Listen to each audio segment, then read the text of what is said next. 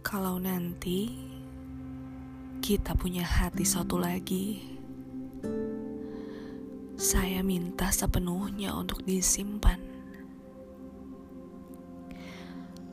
Kalau nanti kita punya cerita di sela hari, saya minta kursi untuk duduk lebih lama.